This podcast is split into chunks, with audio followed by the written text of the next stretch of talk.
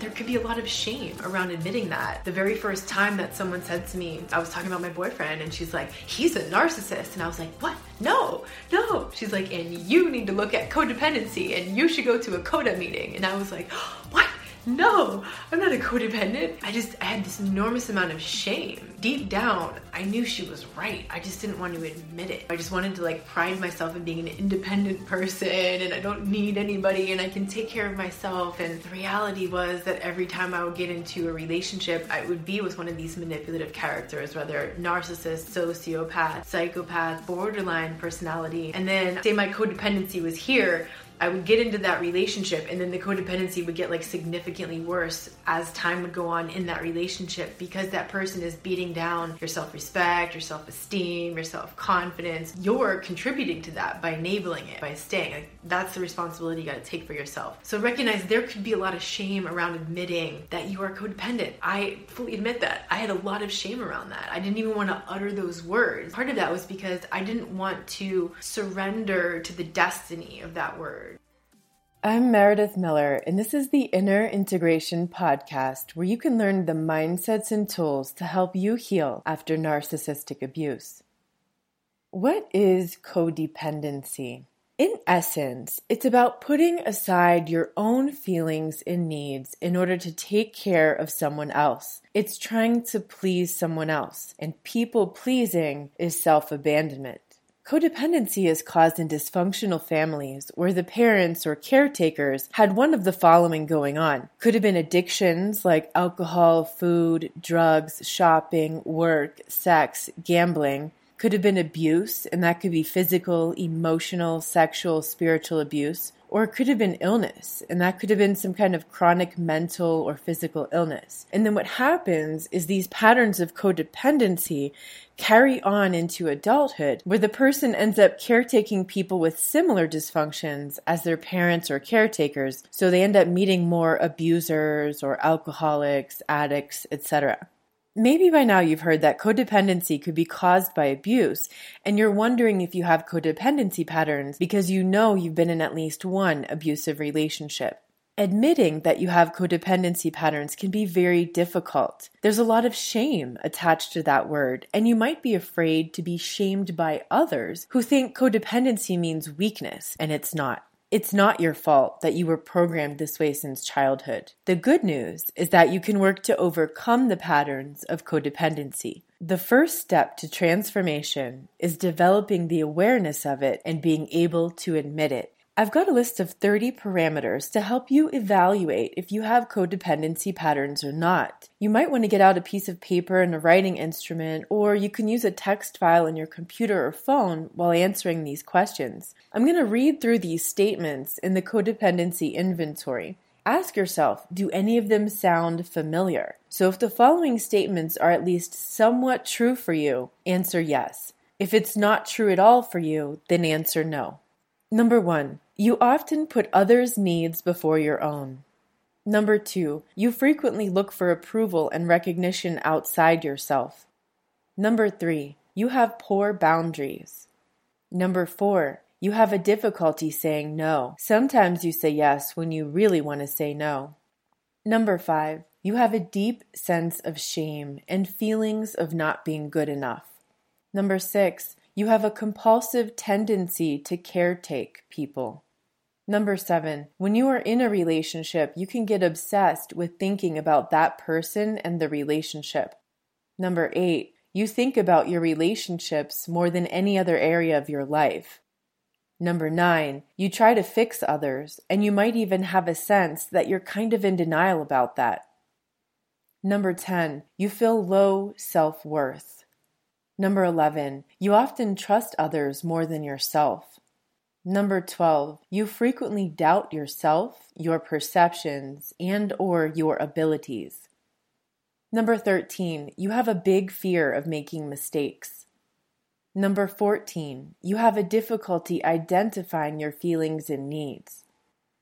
Number 15, you take on too much responsibility for other people's shit. Number 16. You often have rescue fantasies that a savior or a great love will rescue you from your life. Number 17, you have addiction escapes from the pain in your life, such as food, alcohol, drugs, work, gambling, sex, porn. Number 18, you have a difficulty speaking up and saying your truth around others. Number 19, you have poor communication skills. Number 20. You often develop an unhealthy dependence on the relationships in your life to the point that you would choose to stay in an unhealthy relationship instead of being alone. Number 21. You have a difficulty receiving compliments or help from others. Number 22. You have a hard time asking for help. Number 23. You have a fiercely independent shell of protection and an I can do it myself attitude. Number 24, you have chronic anger and resentment towards people who have hurt you. Number 25, you have a love addiction or relationship addiction. Number 26, you have difficulty talking about things with your partner when you have relationship problems. Number 27, you tend to defer relationship decisions to others. Number 28. You often have one sided relationships where you're doing much more giving than receiving. Number 29. You tend to go with the flow in social circumstances and relationships rather than rock the boat or confront difficult issues. Number 30. You're very empathic of others' feelings and needs. If you answered yes to the majority of those questions, then you likely have codependency patterns. That's okay. There's no shame in that. It just means you have work to do in order to overwrite the patterns of your dysfunctional childhood programming. Now, imagine you were taking that test for yourself six months ago, a year ago, five years ago. Would you test higher for codependency patterns back then? If so, great job. That means you're making progress in your healing and in rewriting those old codependency programs. Codependency isn't a life sentence. You can work on this stuff and heal yourself so you don't keep staying in abusive situations and taking care of abusive people. One thing is knowing what the manipulator is doing. Another thing is being able to see what attitudes and habits in yourself you want to change so you can become a healthier and happier version of you. Codependency does not mean that you're weak. Codependency is about patterns of attitudes and behaviors that were programmed into you since childhood.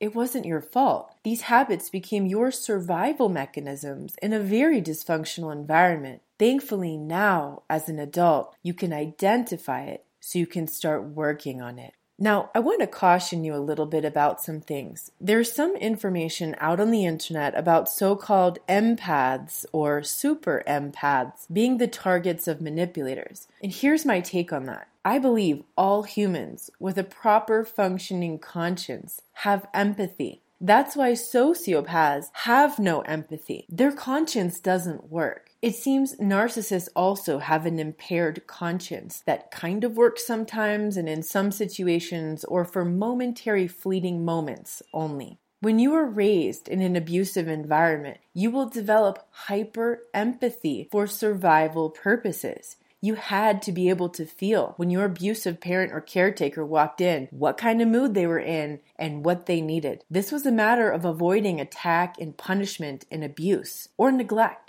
You learn to read the abuser to survive. And now you have something of a superhero power because your heightened empathy allows you to sense more than the average human.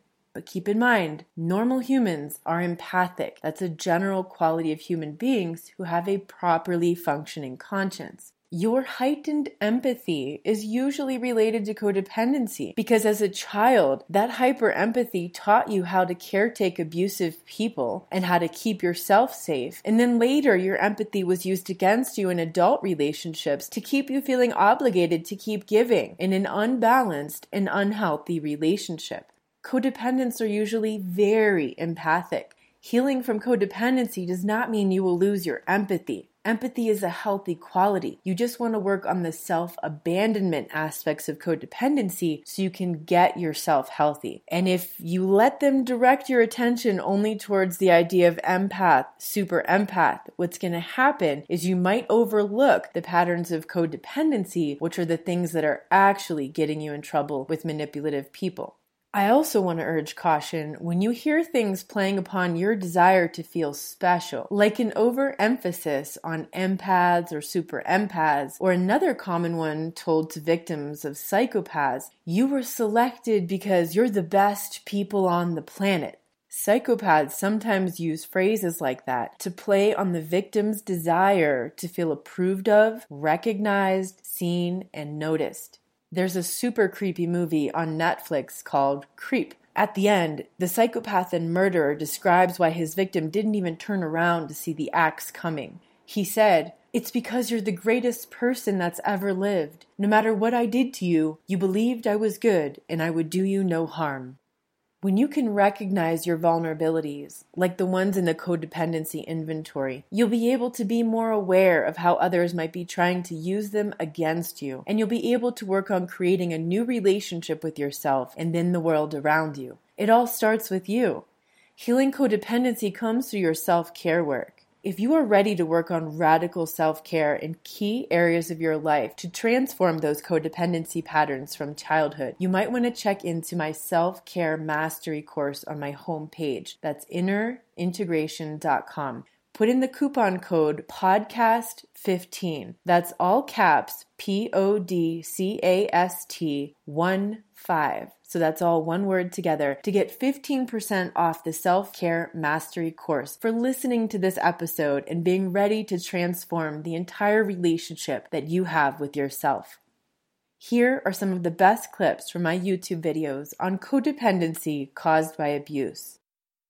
I'm wondering if the narc relationship made me codependent or that I was codependent all along. Because before this relationship with the narc, I thought I was just a caring person, a Libra, but a little insecure and with a lack of boundaries. I have the best parents in the world, nothing wrong with my youth, etc. If I look at the signs of a codependent person, that was 100% me in this toxic relationship. Am I codependent and is this a bad thing? It makes me feel again that a lot of things were my fault. Okay, first of all, sweetheart, that was not your fault. What happened? Okay, you were deceived. You were conned you were tricked. It was not your fault. You went through a grooming process, which is like abuse training. This person gradually trained you to become like that. Now, here's the thing you're saying codependency is, is not a pattern that was with you since childhood. You're saying your family has different dynamics. So, if you weren't raised by an alcoholic, an addict, a narcissist, psychopath, sociopath, borderline, or other manipulative character,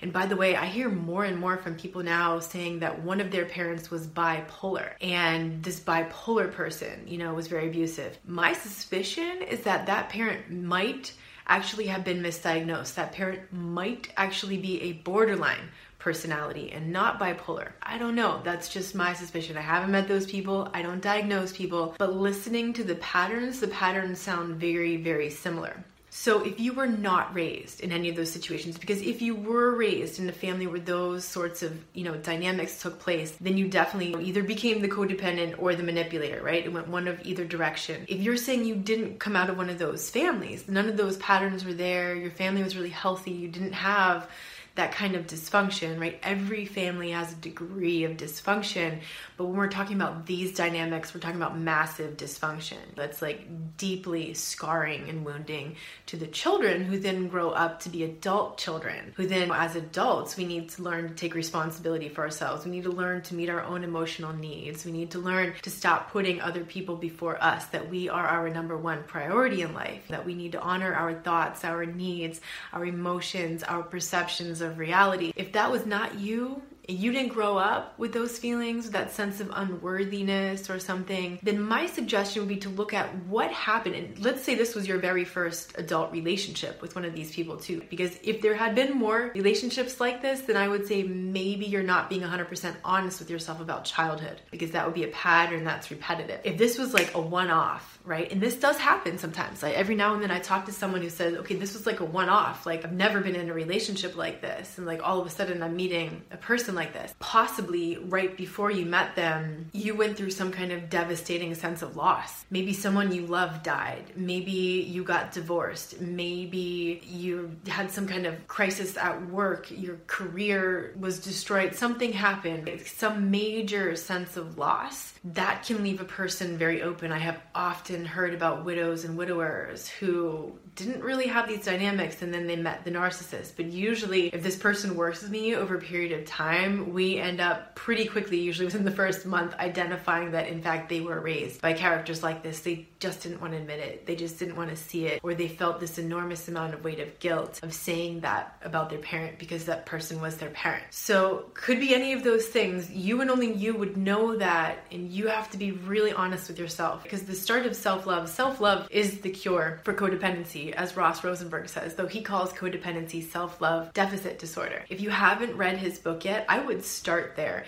It's called The Human Magnet Syndrome Why We're Attracted to These People Who Hurt Us. And when you see how he describes codependency as an inability to set boundaries and then also an inability to express yourself, these are the two main manifestations that you'll see of codependency in your relationships. The inability to set boundaries with other people in relationships, in other words, you let them take take advantage of you. And then an inability to express yourself, your thoughts, your needs, your feelings, your perceptions of reality because the person is gaslighting you or putting them down or telling you that you don't have a right to any of that. Those are typically the things that the codependent needs to work on in order to no longer attract and to no longer be the magnet that attracts these manipulative people because if you have healthy boundaries, that will repel toxic manipulative people. If you have healthy boundaries and maintain them because if you renege on your boundaries, then they get away with it They've manipulated you into breaking your boundaries. Very covertly, sometimes they do that, where it really seems like it's your idea. And ultimately, it is, because your boundaries are your responsibility, 100%. You and only you. But setting new and healthy boundaries will help repel those people out of your life because you're going to be saying no. And saying no is a really hard thing for codependence. And that's part of the recovery process is learning to say no. That's one of the most important things from the very beginning is like, what do you need to say no to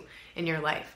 Who do you need to say no to more often? And then the other thing is working on your expression of self, the authentic expression of who you are, getting to know who you are, feeling confident in expressing that, giving yourself the permission, the validation, and the sense of approval that you need to go ahead and express yourself. Those are major things that you want to work on coming out of this relationship dynamic. There could be a lot of shame around admitting that. The very first time that someone said to me, I was talking about my boyfriend, and she's like, he's a narcissist. And I was like, what? No, no. She's like, and you need to look at codependency and you should go to a CODA meeting. And I was like, what?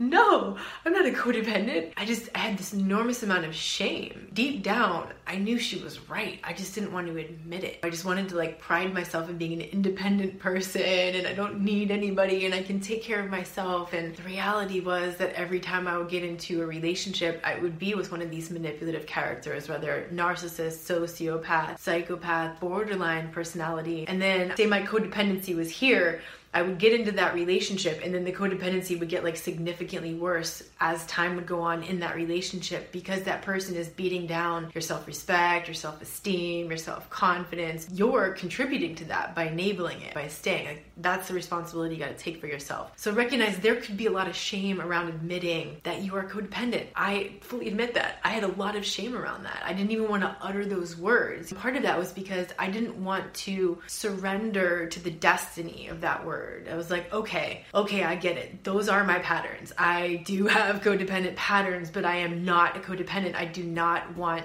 to stay in those patterns. I am not going to be that person the rest of my life. I'm going to heal myself. I'm going to heal those issues of codependency that I have so that I no longer play that role in relationships, so that I no longer attract these manipulative people. So sometimes it's a matter of being honest with yourself about the childhood situation, about your own pattern, but for real, look at it it. I would also look at John Bradshaw, the way he defines codependency as spiritual bankruptcy. Um, he's got some great strategies for healing the inner child wounds around that. But maybe just maybe that wasn't you. Maybe you just you had a major sense of loss and this person came into your life or maybe like your house burned down or something you lost everything that kind of thing and then you were just vulnerable and open because when things are crashing down we're going through major transformational periods in our life certain things are being destroyed so that we can rebirth things we can regrow things but it's like the old has to be destroyed before the new can be created. If you are in that period of your life it could be dangerous to attract some new person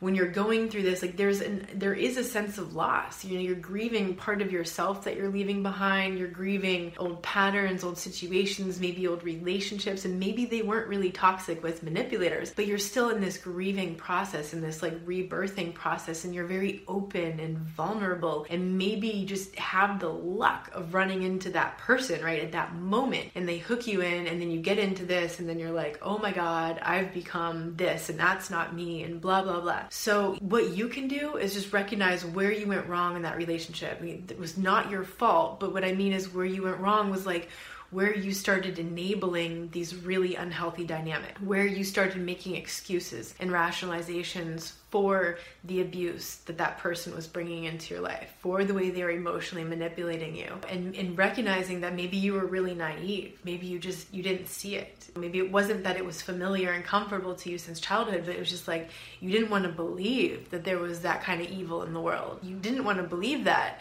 You had these spiritual beliefs that was like everything is good and it's all for a reason and you know whatever's happening is meant to be and then you attract this person you're like, "Oh my god, there really is evil in the world. I have seen evil. And now your whole reality paradigm has been shaken up and you've been awakened, essentially. And that is ultimately the gift of one of these relationships is you have been awakened. The universe, God, creator, whatever you want to call it, has poked you. And it's like, wake up, and you can either answer that calling or not. You could go back to sleep, you could try, and what's going to happen is you're going to keep getting into those same dynamics and relationships. Or you can make changes in your life. You could stop the repetition compulsion and you can make changes because even if that relationship was the first time that happened and it didn't happen before that, I could almost guarantee that if you don't do the work, you're going to keep seeing that repetition happen. You're going to keep attracting people like that. Different flavors, right? But the same manipulative energy that's happening. It's it's like inevitable. Why? It's a gift for you to heal something inside. It's like a waking up of you to recognize that there's something more to your life than you realize. Something more. What is it?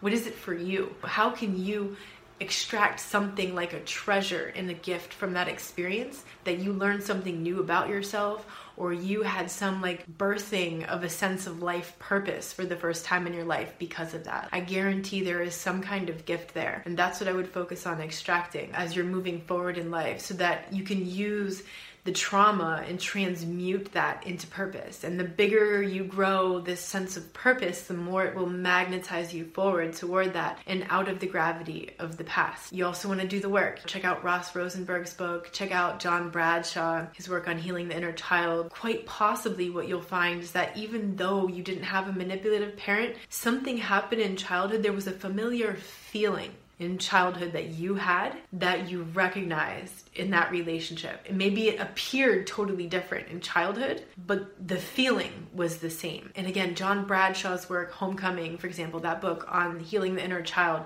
fantastic for getting to the bottom of those things. And he's got questionnaires in there that will really help you see, really wake you up to realize if you have had these codependencies all your life, codependency tendencies all your life, and just didn't recognize or realize it. When you answer these questions, you'll see really clearly. We just don't realize, like, oh, that weird thing that I do, or like that pattern that I have, always put other people first, or to doubt myself and believe someone else, whatever it is. As you go through these questions, that can be really eye opening because you might be like, oh my God, I just never saw it. I've been codependent all my life and just never saw it. So check into that because one way or another, you still want to do the inner work to get yourself out of that pattern. You know, you've learned that pattern, whether you just learned it now or you've been learning it for decades. Now that that pattern is ingrained in your nervous system, you need to unlearn that. You need to change your actions, new behaviors, new perceptions, new belief systems so that you don't keep repeating the same old. the codependency control factor. This might be something you haven't really thought about a lot. Typically, when we think about control, we think about what the narcissist does, what the psychopath does. You know, they're controlling your life in some way, emotionally, mentally, physically, financially, spiritually. In some way, they had control over your life. But I would encourage you to look a little deeper and recognize that you too probably have some control issues. Now, these are hard to face. These are really hard to admit. We don't want to admit these. I admit I didn't want to admit that I had some sort of desire to control things. But if you think back to the relationship, when you were trying to fix the person, you were trying to heal the person, you were just trying to make things better, you were trying to make it work, and it was like an impossible situation. It was a situation you never should have settled for, but you were trying to control the outcome in some way. Well, I didn't want to recognize that was a control thing, and maybe you didn't either. And I think one of the sentences that the phrases that I hear that really calls upon this control factor is, my love will save him, or my love will fix her, or heal her, or say one of these sorts of, of, phrases. That's the control right there. That's where you think you have some kind of illusion that you have any control over someone else, and you don't. And that's the thing. And that will only lead you to a sense of powerlessness. So if you feel a sense of powerlessness and helplessness, if you're feeling exhausted and tired, if you feel like there's all this scarcity in your life, there's this lack of abundance, you don't feel like your life is abundant, you don't feel like things are working, or maybe you feel like you're taking one step forward and two steps back. And this keeps happening. You're like, you finally take that step forward and then two steps back in that sort of game. And really, this is coming down to the control factor. And so the only the only solution here is to let go and let things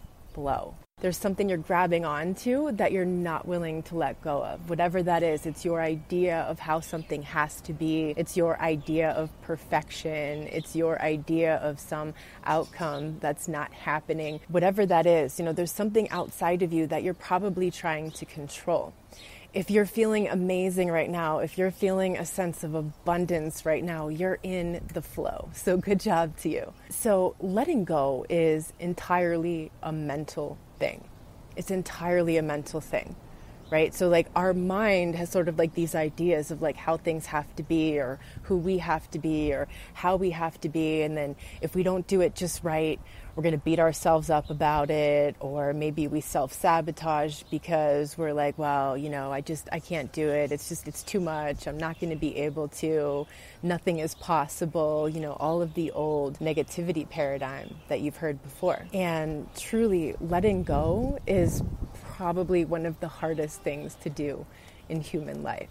It's really really hard because you feel a sense of vulnerability if you don't have that control. When you have control, or when you think you have control, or when you desire for that control, it's like this false sense of security. It's not real.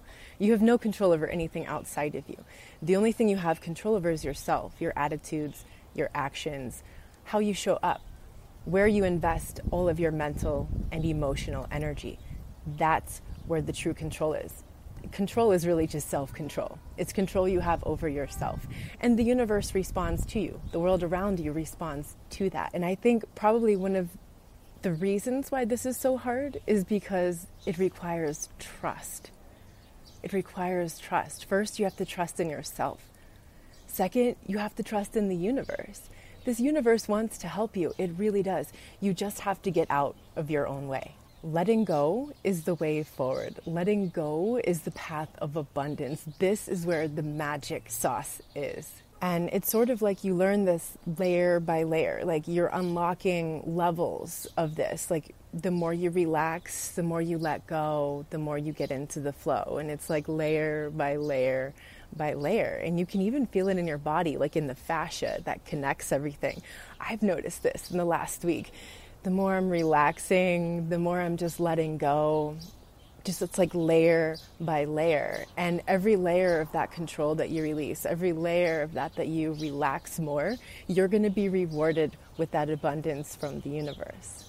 So, what's in the way when you're getting in your own way? What is in the way? It's doubt and fear. That's it. It really comes down to doubt and fear. And that's entirely in your mind. And it starts in your mind, that control factor, it's in your mind, but then it ends up playing out in your body. Like you might notice that you start to develop physiological problems because there's so much of this tension in your mind. You might notice there's like a particular pathway in your body. I notice it when I pay attention. It starts like behind my neck and my head somewhere. I'm guessing that's like around the reptilian brain, which I think is where this whole control thing comes from because it's driven by fear and the fear is the reptilian brain. And so it goes from there into my neck and in the shoulder blade, and it all gets crunched up, and then it goes into my left side, somewhere in the back in the rib cage. And I can literally feel this zigzag. It's like a lightning bolt. And then I can reverse engineer it, and I realize like it's all coming from back here. And so when I meditate, I'm just going to close my eyes and breathe and focus my awareness into that place inside my head, that epicenter of control and practice breathing into that and relaxing, and breathing into that and relaxing, and breathing into that and relaxing. And you'll be surprised what you noticed. Like patterns show up, connections show up, realizations show up that maybe you hadn't considered before. So, control is based on fear. It's driven by fear. Now, fear serves a biological purpose. When there is a life or death situation, you make a decision based on the fear that saves your life. But if you're making daily decisions based on fear, you're probably making a lot of bad decisions. They're not the best decisions for sure. You've got this narrowed vision because that's what happens in fear is it becomes like this narrow vision and all you see is that and you miss all this big picture. So it's like you lose track of the whole terrain. Like you can only see the tree, you can't see the whole forest.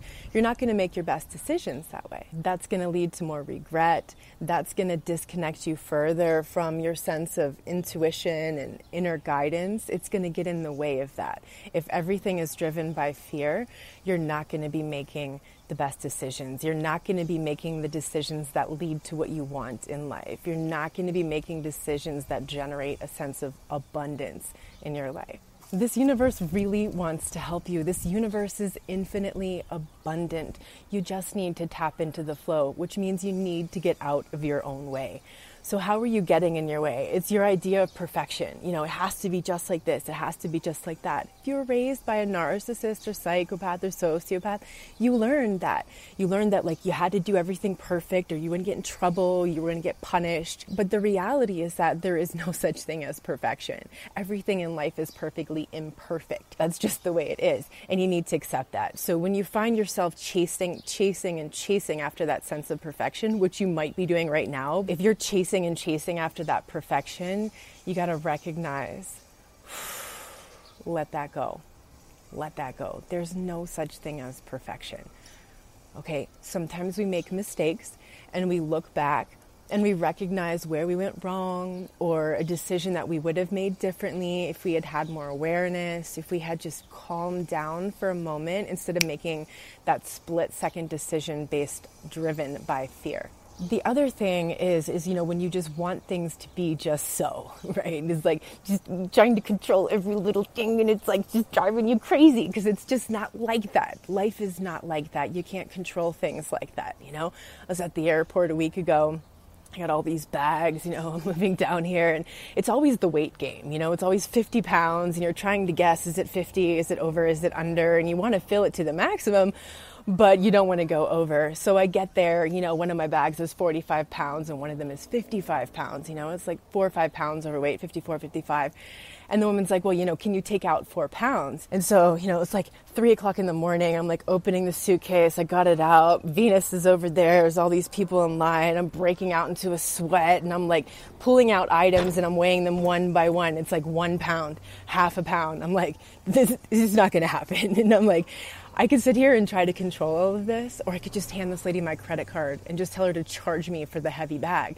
You know, she's like, it's a hundred dollars. I'm like, fine, it's worth my sanity. Here's my credit card, you know, and just deal with it like that and just let go. Sometimes we have to make these decisions, you know, that you know, maybe I didn't want to spend $100 on that, but to me, $100 was well worth my sanity. It was well worth not getting overly stressed and worked up and panicked before, you know, starting that whole journey. I didn't want to start the journey on that tone. I decided to relax and let go and send it to the universe and accept that's just the way things were. the other day, I was at this organic place and they have this like little salad bar and this older woman came in and she sat down at this community table and there was a guy at the other end and they knew each other and they said hello and she's like, "Oh, you know, it's not nearly as good today. They didn't have all the things I was expecting or hoping for and all the things I like." And the guy goes, "Sounds like life." Right? Totally sometimes you get to the salad bar and it's kind of empty. There isn't a lot of stuff there. Maybe it's kind of picked over. Maybe they don't have your favorite stuff. Is it the end of the world? No, right? That's how life is. Things aren't always exactly as we want them to be. Sometimes we try to accomplish things in life and they just don't turn out the way that we hoped or the way that we expected or what we really wanted. And for whatever reason, sometimes that just happens. And it's important to trust that everything is happening for the higher good. Everything is happening for the higher good. Trust in the process. You know, how old are you? How old is this universe? Think about 10 years ago. Think about how much more awareness you have now than you had 10 years ago, right? Like the decisions you make now are really different than the decisions you made 10 years ago. Well, this universe is billions and billions and billions of years older than you and I. Don't you think it's a little wiser than us? Don't you think it's a little arrogant that you think you know everything, right? So just relax and trust that the universe is flowing the way it needs to flow. So instead of trying to control everything outside yourself, recognize that the only thing you really have control over is yourself and where you direct your mental and emotional energy. Where are you directing it? Are you focusing your mental, emotional energy on stuff that's out of your control, you're driving yourself nuts. Are you getting a lot of headaches? That's a big sign. Do you have migraines? Do you have headaches? That's a big sign that you're trying to control things and it's not working. Even IBS, things like that, you know, when the intestines get like all tight and stuff, probably something you're holding on to and not letting go, right? The body is very symbolic in that way. So when you start to read your body, you start to understand like a mirror of your life. What are the issues that are going on in your life? So here's the filter question. And the filter question is Do you have any control over that? Whatever that is, whatever the topic is, whatever the issue, whatever the problem, whatever the situation, do you have any control over that? Two possibilities, right? The first one is no. Like, say you realize you have no control over any of that, right? So the only thing you can do at that point is to let go and trust. The alternative is you drive yourself crazy. You drive yourself insane. You drive yourself sick. You just living this very uncomfortable, unhappy life. Okay. The other side is you say, yes, okay, I do have control over something. Okay, good. So you recognize there's something you have control over there. So make a plan and take action. Do it, right? There's only two things yes or no. Do you have any control over it or do you not?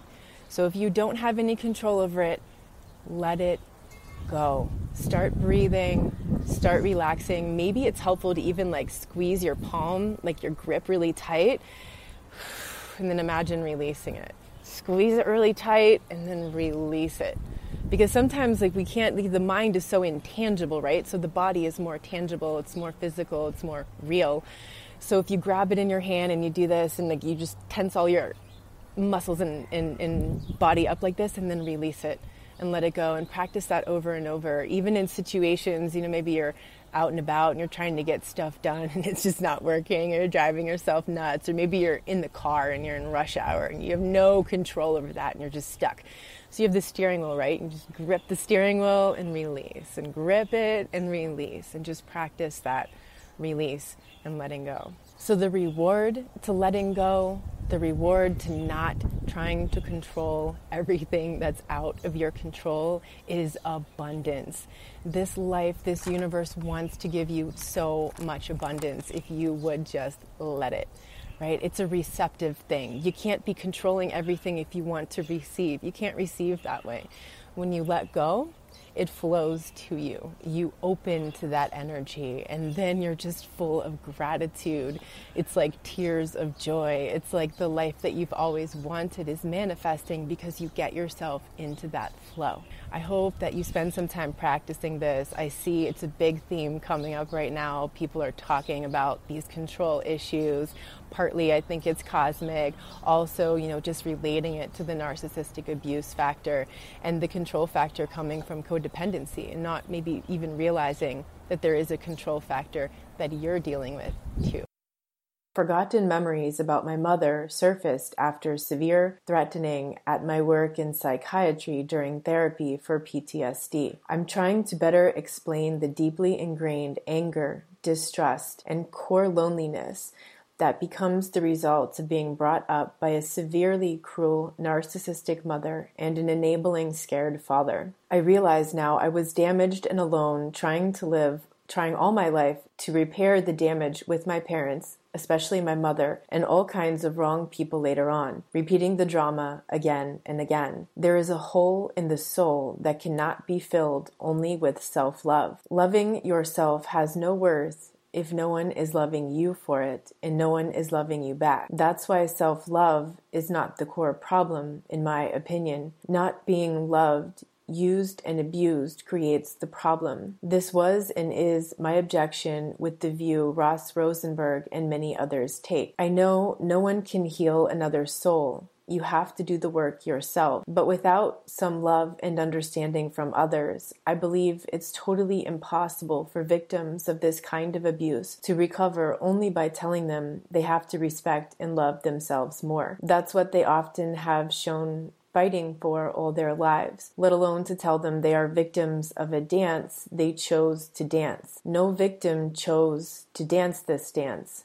Choosing is a conscious act. The abuser chose the victim. Probably by now, a lot of you are like, yeah, okay, really tuning in because you have similar question. What, what is that? You know, like the self-love thing, what happened in childhood with a person, a parent not loving you in the way that you needed to be loved. So I want to bring up this metaphor about dance, which is the metaphor that Ross Rosenberg uses in his book, The Human Magnet Syndrome. And I think this is going to help you understand the choice and the power that you do have in that dance moving forward. When I was 19, I moved to Philadelphia and I discovered salsa dancing and it was like my favorite thing. So it was like four or five nights a week. I was out dancing salsa. I was young. I was able to do it and still work and everything. What I discovered was that I had to start learning how to say no in that process. So when you're the woman, it's like you kind of wait around for a guy to ask you out onto the dance floor. And sometimes there would be really great dancers and I would go out and it would be awesome and we were dancing and like song after song went by and that was awesome and I just chose to keep dancing because it was awesome until basically we both got tired or we said thank you or whatever. Then there would be the guys who would ask me to dance who weren't really good dancers. They weren't awful and they weren't disrespectful. They just weren't really good dancers. So maybe after a song or so, you know, I would say thank you and I would excuse myself and go away. And this was really hard for me at first. It didn't, like hard to even realize like I had the right to say no thank you or to draw that line and say, okay, I'm done now. And I'm going to choose to get off the dance floor because I'm not really enjoying this. And then there would be the guys every now and then who would ask me to dance and maybe I didn't observe whatever they were doing on the dance floor ahead of time. And they pulled me out there and like immediately I sensed that I wasn't safe. The way they were flinging me across the dance floor and like moving into other people or just throwing me so hard that I would almost lose my sense of groundedness and center trying to recover from a turn or a toss or something. And just remember being terrified, and feeling like I was stuck at first. Like I had to keep doing this dance with this person. And I didn't feel safe until the moment where I realized like, whoa, I do have a choice here. I don't like this dance. I chose to get on the dance floor, sure. I gave it a try, and you know what? It's not going okay, and I don't feel safe with this person. This person's not being respectful of me or anybody else in this space. So I would just stop the dance in the middle of the song then and not even wait till the end of the song because my life was in danger. He could throw me in the ground, I could get hurt, I could hurt somebody else. Why would I want to stay in that kind of situation? So I started learning how to say no to the dance. And then the next time that person would ask me to dance, I'd say no thank you before even getting on the dance floor because I already learned that lesson. I didn't want to get back out there with that person that I didn't feel safe with. So let that metaphor kind of get in there a little bit because it's not that different than entering the dance of the kind of dynamic that a codependent and a narcissist would have in a relationship It's not about blame, it's about self responsibility. And essentially, self responsibility is your tool to take your power back. It's like when you realize you have a choice. Just like on the dance floor, I realized I had a choice. And so I took my power back and I excused myself from the dance. So, yes, in childhood, you were not loved by your mother. Some of you, maybe it was your father. Some of you, maybe it was your mother, right? You were not loved by your mother, who was like the most important person in the world who's supposed to love a child. And so that created a devastating repercussion in your psyche, in your sense of trust, self worth, self esteem, self expression. And that wasn't your fault. But you can do something about it now. You can't change the past. But now you can take the reins of control over your destiny and recognize that you do have a choice in every moment. Also, in this email, it was kind of longer and I abbreviated. This person said something about how the narcissist is, is self loving and you this can't be what the codependent is lacking. I think that's maybe another misconception is that often we think, oh, narcissism is, is self love, but it's not self love. A narcissist does not love themselves. They're not capable of self love or loving anyone else.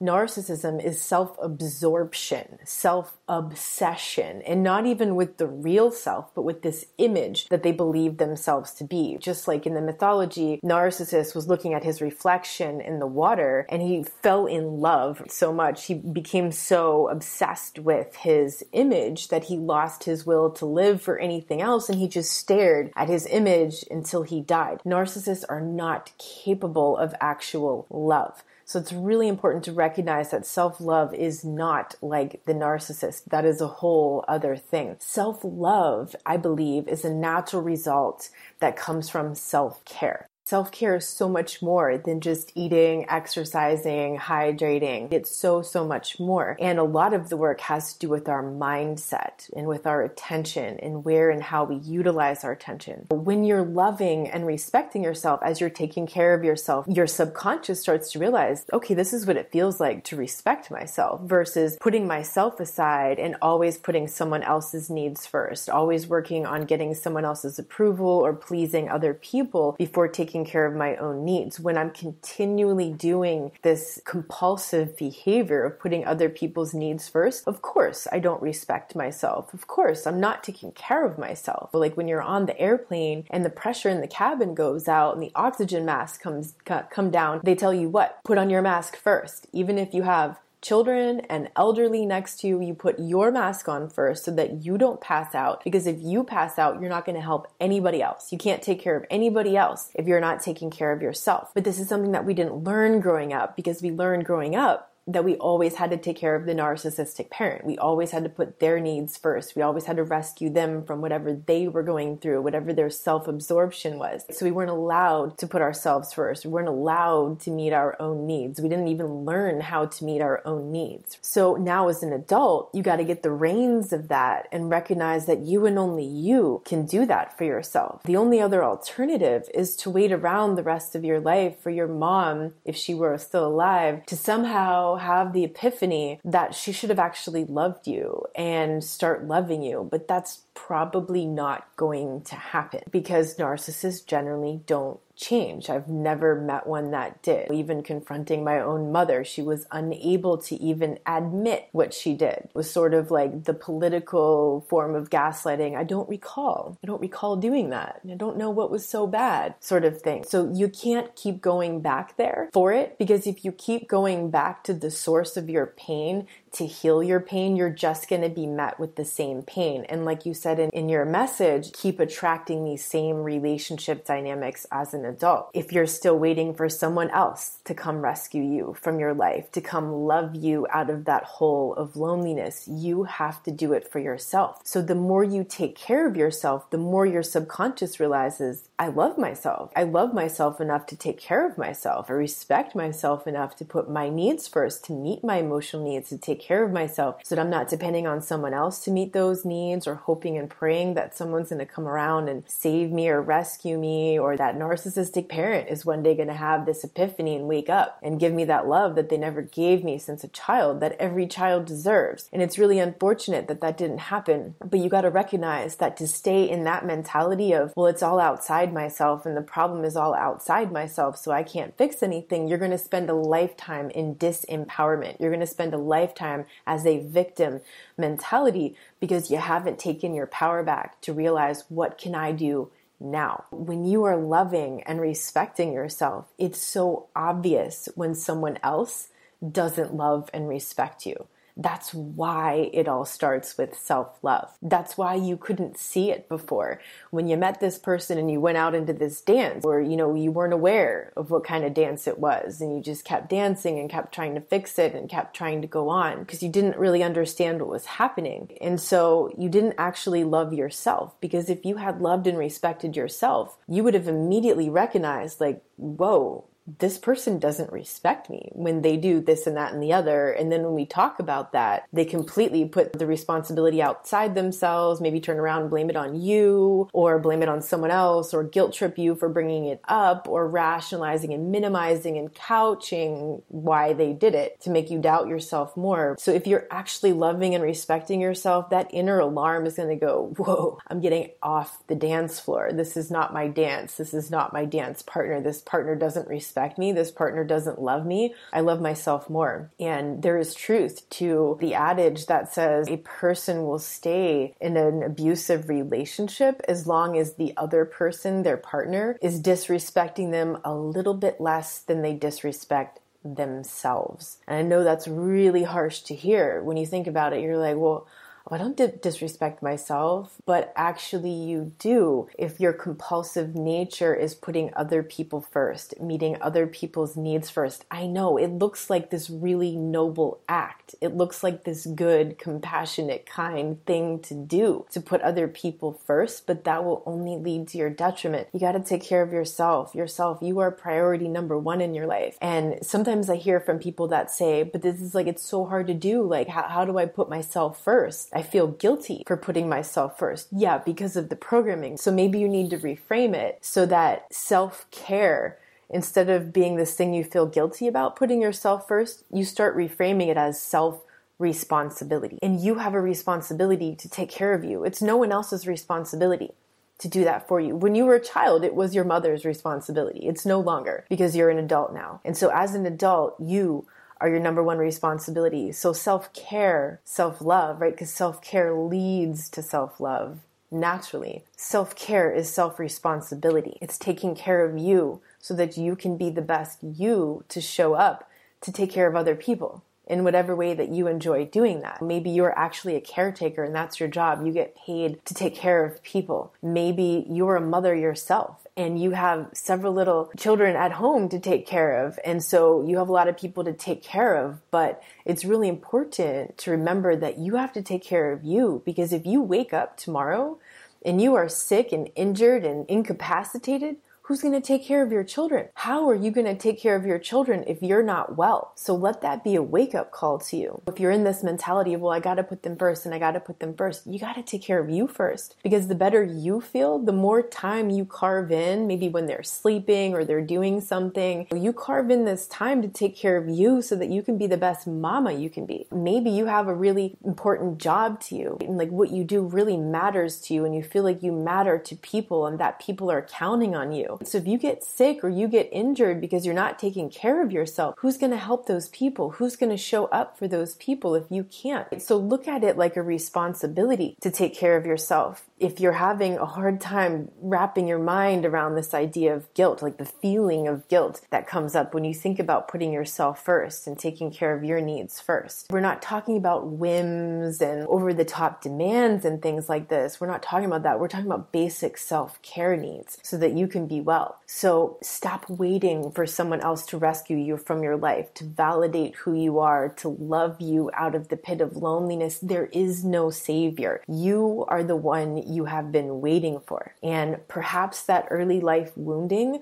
was placed in your path for a reason, not because you deserved it, but because that was part of your soul contract to awaken you to your life calling in some way, to who you are and what you're here to do for people. I don't know what that is for you, but that's something that you want to look into. What is your purpose? How do you bridge the gap from the trauma that took place to your purpose, to your life calling? Because in the trauma is where we find the purpose. That is the paradox of life. If everything were amazing and just easygoing, you would be settling into this place of complacency and boredom and not really have any challenges that shook you up out of your daily ruts to think about things in a new way, to look at things in a new way, to take new actions and get new results, to really feel this burning passion and drive to do something, to do something with your life, to be something that you feel called to be, to leave some sort of legacy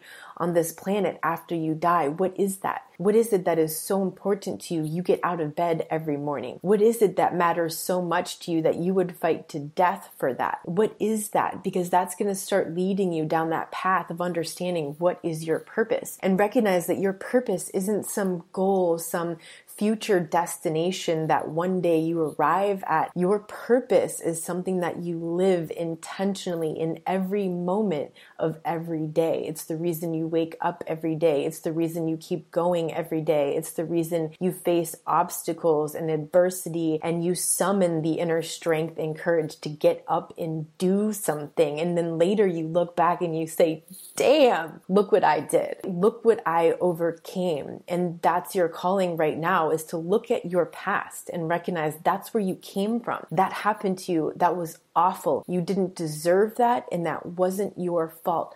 But if you want to empower yourself forward in life now, you have to take the power back, taking 100% responsibility for your life choices now and moving forward. You have to believe in yourself, especially in those moments when no one else believes in you and you don't see any other reason to believe.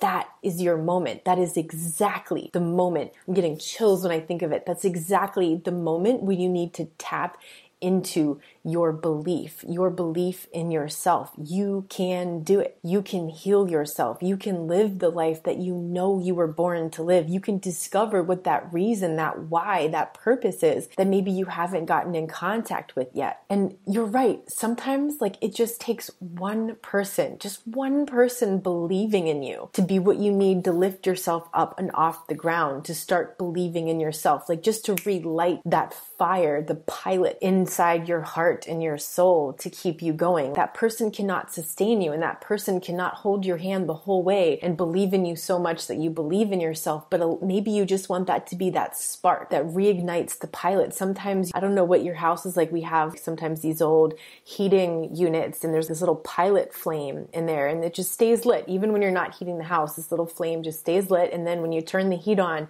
it kicks up and then the heat starts kicking up. But sometimes, like during the summertime where it's like not attended for while, that flame might burn out. And can be really scary to get in there in the darkness and relight that flame, that pilot flame. And so maybe that's what someone is for you is just relighting that flame and recognizing then that you need to take over, that you need to believe in you. When I was at the bottom of the bottom of the bottom and recognized that not my mother, not anyone else believed in me, I didn't believe in me. This one person showed up who believed in me. And he just said, you know, I believe in you. I know you're going to get through this. I know you're going to move forward. I know you're going to help a lot of people. And it was just like that one message that I got that I was like, yeah, yes, yes, I can do this. So if you're waiting for that one voice to relight your pilot flame, let that be my voice right now, giving you permission, if that's what you're waiting for, to relight that flame for yourself, to find that belief inside yourself, to believe in yourself and know that you can do it, that you're going to keep figuring it out. You're going to keep finding the way forward.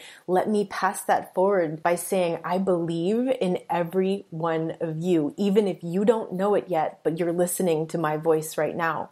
I believe in you. You can do it. You are worth it. And you have no idea yet what the cost could be of you giving up. You don't know how many people's lives you might not get to change for the better because you gave up, because you didn't believe in yourself. And even if you help one person change their life for the better, it was worth it. So believe in yourself and recognize that you do have power. Because the old victim mentality is to be stuck in the helplessness, in the powerlessness, and thinking that you don't have power, that there is no other choice, that there's nothing you can do about it, and you just have to sit around and waiting for that one person to love you. That's not it. That's to keep you stuck in that victim spiral. You got to realize you got to do it for you. You got to believe in yourself. You got to stand up. You got to recognize you have a choice to enter that dance or not and forgive yourself for the past for not seeing it. You didn't know better, but now you know better. And now you can see your childhood and recognize that what happened to you was messed up and that was really unfair. It really was. And it did really set you back in your life, but it was for a bigger reason. It was for some reason to help you find it within yourself. Because when no one else believes in you, that is exactly your opportunity to believe in yourself. So self love comes from self care. It's not like you sit in front of the mirror and you're like, I love myself. I love myself. I love myself. And then you just start to believe it. Ross and I were talking about that a little bit in the interview I did with him. He said it's not about that. It's about the self care work. I agree 100%. My self love built as my self care improved. So you got to take care of yourself and start with your mind. Start with where you're putting your attention. Start with your mindset. And if your one mental perspective shift of is that you recognize now that you do have power there, you're not powerless, you're not helpless over what happened to you. You can take the reins of your destiny in your hands and you can create the future that you want. You can cultivate that sense of self love, which then radiates out. And then you have this much better radar of understanding who these people are that are coming into your life. Do they really love me? Do they really respect me? It's going to become a lot clearer the more that you love yourself, the more that you respect yourself. And the more that you love and respect yourself, the more you're going to start to attract people who are treating you on that level. So forgive yourself for the past Empower yourself with the power of choice and self responsibility now and moving forward. You can do it. Thank you so much for tuning into this episode of the Inner Integration Podcast. I hope you learned something today that helps you see from a new perspective so you can take new action and transform your life after narcissistic abuse. Remember, you are enough. You matter and you got this. If you liked this episode and want to hear more, you can subscribe to get automatic updates on new podcast episodes as they're released.